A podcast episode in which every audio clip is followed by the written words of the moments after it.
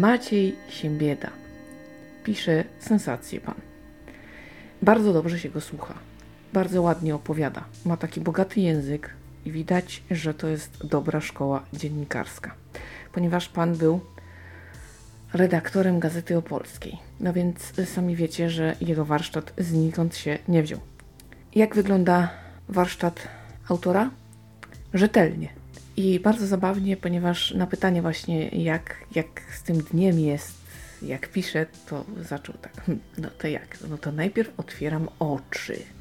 O, bardzo, rzeczywiście, najpierw wszyscy, to chyba każdego z nas dotyczy. Mm, no ale już przechodząc do takich konkretów, żeby nie robić sobie tutaj polewki niepotrzebnej, to y, pan stara się pisać codziennie. Nawet gdyby to miało być pół strony, to jednak tak. No bo tak, jak po tym otwarciu oczu myśl jest dobra, no to jest wena. I wtedy mogą okazać się naprawdę osiągi satysfakcjonujące. Choć do kontroli, bo nie, nie wiadomo, jak to tam mogło autora ponieść. Trzeba skrócić, trzeba coś wyrzucić, no wiecie. No ale jest wtedy ok. Natomiast jeżeli tak nie za bardzo to wszystko zatrybiło o tym poranku, jeszcze przed wstaniem z łóżka, no to może być problem. No i wtedy jest to przysłowiowe pół strony. Ale nawet jeżeli ten osiąg jest taki kiepski, no to cały czas jednak ten umysł się na tym skupia i pan jest w formie. Nie wypada z obiegu. Potem się mu trudno wciągnąć. Największą frajdą w całej tej pracy jest dla niego research. Uwielbia szukać materiałów, zdobywać właśnie te wydarzenia, wokół których cała historia się kręci i nie porywa się na takie, które go tam nie interesują, czy na których się nie zna. Raczej porusza się w, um, autor w rejonach, które są mu dobrze znane, z zainteresowań, czy y, właśnie z pracy, czy jakkolwiek są mu bliskie y, i jest pewien tego, co pisze. Albowiem mm, to mi się bardzo spodobało. Y, Maciej Siembieda osadza swoje książki mocno na faktach. Tam niewiele jest myślenia. Naprawdę niewiele. E, cała historia, e, która tam jest zawarta, jest mocno prawdziwa, a nawet te fakty, które mm, Pan potem nam wyjaśnia, że na przykład były jednak fikcją, to one są mocno prawdopodobne. Coś takiego na przykład kiedyś już było. I to dotyczy takich y, klubów wzajemnej adoracji y, nazistowskich właśnie. I w ogóle to, że Pan tak mocno czerpię z tej historii naszej, takiej trudnej też. Bardzo mi się podoba. Y, te wątki wojenne bardzo mnie kręcą. I tutaj Kaszuby y, w najnowszej książce. Y, padło pytanie skąd.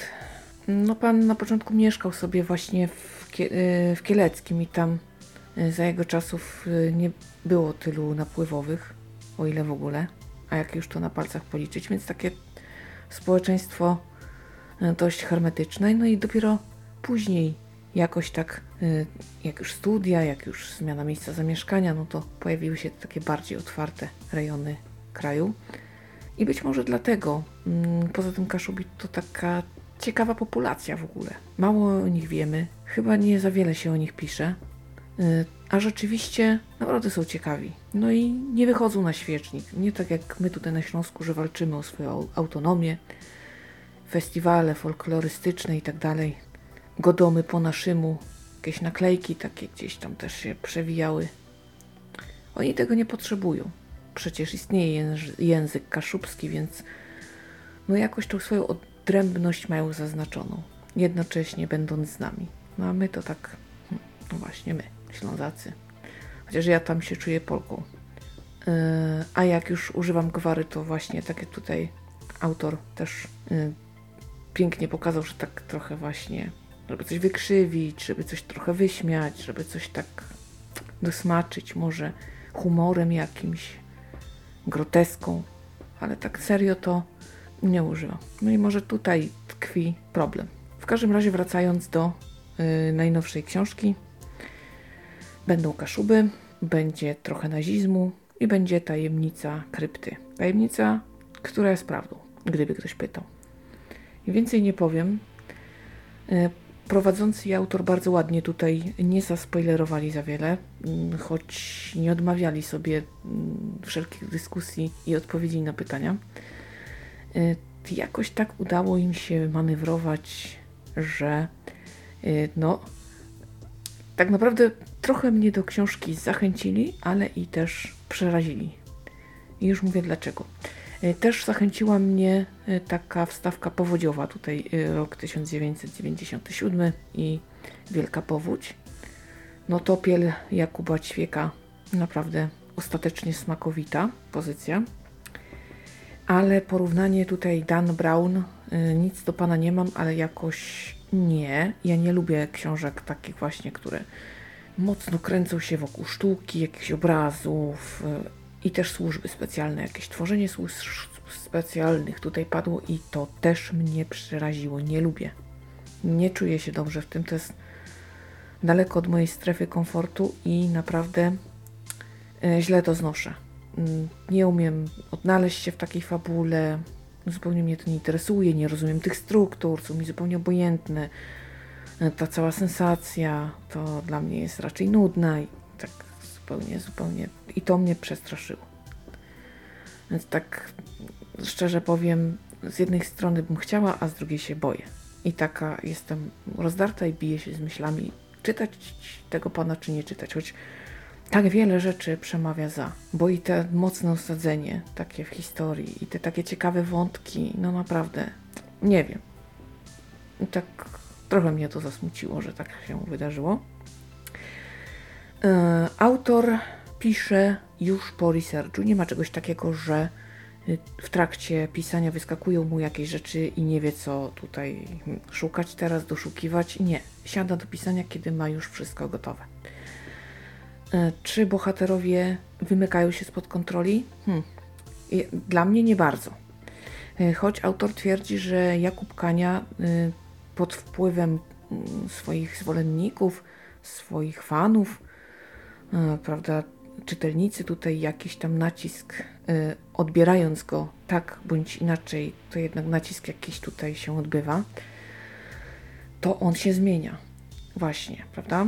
Mm, dajmy na to, autor miał jakiś pomysł, ale rzesze czytelników, pierwsza, druga, trzecia część i on e, jakoś tam się właśnie wymyka temu mm, pierwszemu pomysłowi.